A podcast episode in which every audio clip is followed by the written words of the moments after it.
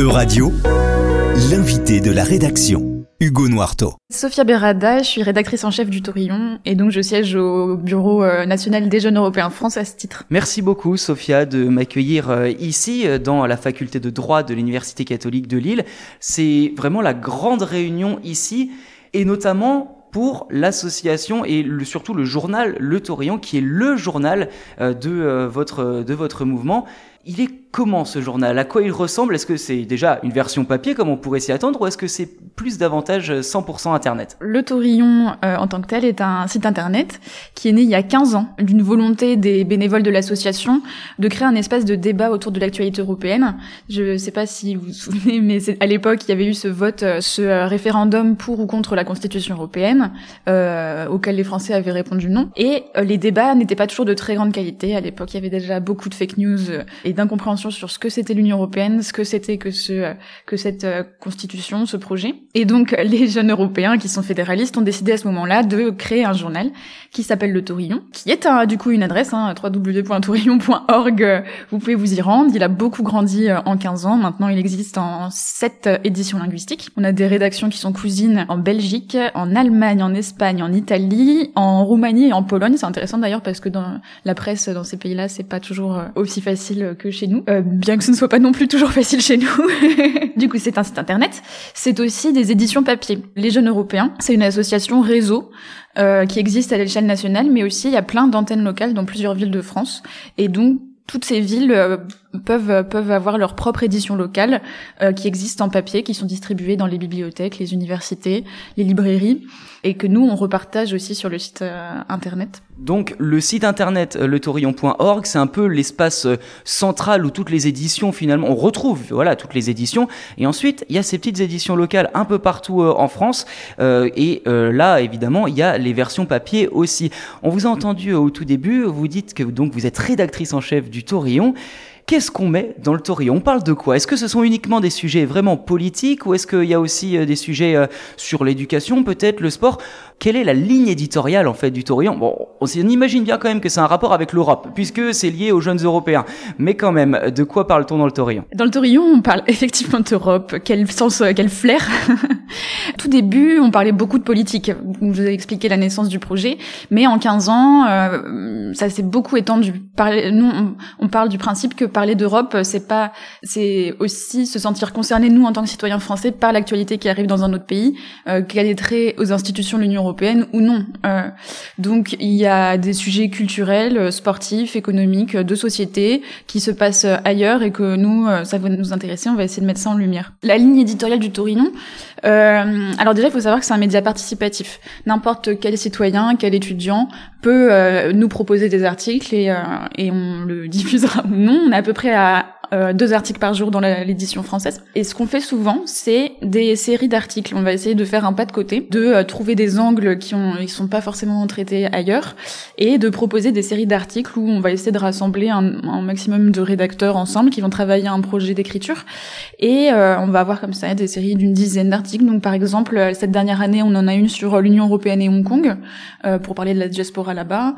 On a eu une série sur la Turquie et l'Union européenne donc là, en général, on fait plusieurs points de vue, une approche historique, une approche actualité, une approche, etc. On a une série sur les drapeaux qui a duré une année entière, puisqu'à chaque fête nationale, on racontait euh, l'histoire du drapeau du pays et euh, sa devise, et par là aussi un peu euh, comment ça répondait à l'actualité. On fait de la culture, il y a une série sur l'art pictural, une série sur la littérature qui s'appelle L'Europe est un roman, une série sur le photojournalisme. Voilà, on a plein de projets éditoriaux qui naissent de, de gens qui sont pas journalistes, des journalistes citoyens et, euh, ouais, on en est assez fiers. Il y a aussi beaucoup euh, de d'opinions, de tribunes, parce que les mine de rien, nos lecteurs sont quand même des gens qui euh, ont un intérêt particulier à l'actualité euh, européenne et qui souvent euh, aiment bien nous faire part de leur opinion. Et donc on offre un espace pour ces pour ces tribunes et des droits de réponse à ceux qui ont envie d'y répondre, évidemment. C'est intéressant effectivement de savoir que tout le monde peut exprimer justement son opinion et être soit en accord ou en désaccord, peu importe le sujet ou la question qui est traitée.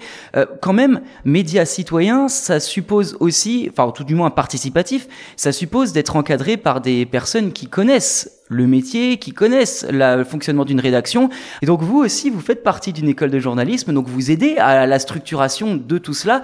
Euh, comment ça s'organise en termes euh, de d'encadrement aussi de, des personnes qui souhaiteraient apprendre, qui ne connaîtraient pas? J'imagine que vous partagez votre expérience, mais est-ce qu'il y a aussi euh, d'autres personnes autour de vous pour vous épauler? Parce que si vous êtes la seule à connaître un petit peu comment ça se passe, ça doit être une sacrée charge de travail en plus de vos études. On est un comité de rédaction en fait, dans lequel il y a euh, 8 neuf personnes euh, selon l'engagement des gens parce que c'est un engagement bénévole évidemment donc c'est selon la disponibilité mais on a un comité de rédaction dans lequel euh, je, dont je suis la rédactrice en chef avec euh, des coordinateurs de rédaction qui soit viennent du milieu journalistique on en a deux autres. Une qui est journaliste à, à Bruxelles déjà l'autre qui est en études de journalisme comme moi. D'autres qui sont passionnés d'actualité européenne et qui font partie de l'association depuis longtemps ou qui ont déjà de la bouteille dans la relecture d'articles et la correction et euh, le débat éditorial.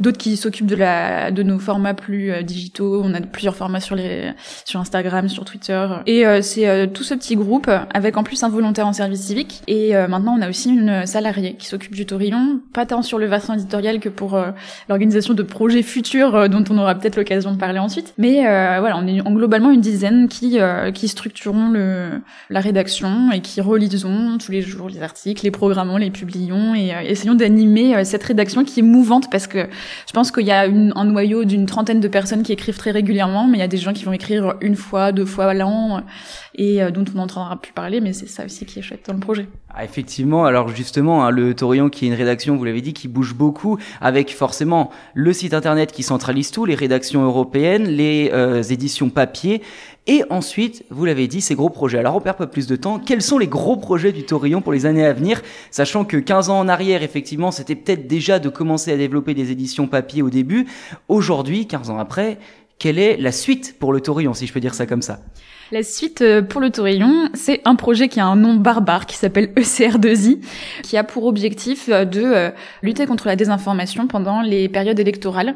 C'est un très gros projet qu'on a commencé à monter toute cette année. Ça fait un an qu'on travaille dessus, sur lequel on va travailler avec d'autres associations européennes qui viennent de Hongrie, Macédoine du Nord, de, des Pays-Bas. Il y a aussi la Belgique. Et j'ai peur d'en oublier. Mais ensemble, pendant trois ans, on va essayer de couvrir l'actualité des différentes élections euh, qu'il y aura euh, en Europe jusqu'aux prochaines élections européennes. Et donc il y aura des élections, je, je, sais plus dans, enfin dans plusieurs pays, etc.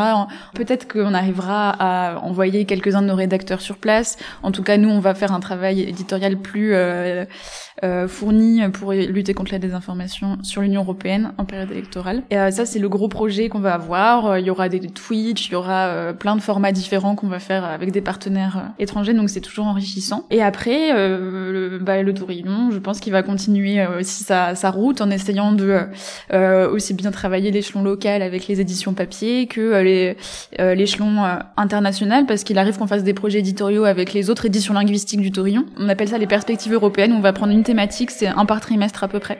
Et chacun depuis son pays, on va écrire un petit bout d'article pour expliquer comment cette actualité est perçue chez nous et on va le traduire dans toutes les langues pour euh, diffuser en même temps. C'est quelque chose dont j'ai pas encore parlé d'ailleurs. La traduction, c'est quelque chose qui est important aussi euh, au, Torillon. On essaye de traduire les articles des autres éditions linguistiques, de euh, mettre en valeur ce métier. On fait des interviews de traducteurs euh, parce que bon, la langue de l'Europe, c'est la traduction. petite phrase d'Umberto Eco qui nous guide pas mal aussi dans nos réflexions et qui a du sens. En effet, beaucoup de projets, forcément, ça, ça bouge beaucoup, c'est très dynamique, c'est chouette à voir, mais on se demande quand même finalement comment vous arrivez à mettre euh, tout cela en place? Par qui finalement vous êtes aussi soutenu? Parce que j'imagine qu'il faut trouver des fonds pour réussir à imprimer toutes les éditions papier. Est-ce que vous pouvez nous expliquer un petit peu comment ça fonctionne au Torillon? Ça repose énormément sur le travail de bénévoles. Donc les fonds, euh, enfin les, dépenses sont quand même pas mal réduites euh, par rapport à, ça. Et puis après, euh, ECR2I, le projet dont je vous parlais sur la désinformation en période électorale, ça on a candidaté à un appel à projet et qu'on a obtenu. Donc on a reçu des fonds par ce biais-là. Il y a aussi euh, un événement qu'on organise tous les ans au Tourillon, dont j'ai pas encore parlé, c'est vrai, qui s'appelle les Journées de la presse européenne. Mais sinon, euh, bah, c'est aussi le fait qu'on fasse partie d'une euh, structure plus grosse, qui sont les jeunes européens, qui eux ont le porte-monnaie d'une association qui roule bien. Donc c'est aussi grâce à ça qu'on peut qu'on peut survivre. Parfait, merci beaucoup et bon courage dans cette nouvelle aventure au Tourillon. Merci beaucoup, c'est gentil. Euradio vous a présenté l'invité de la rédaction. Retrouvez les podcasts de la rédaction dès maintenant sur euradio.fr.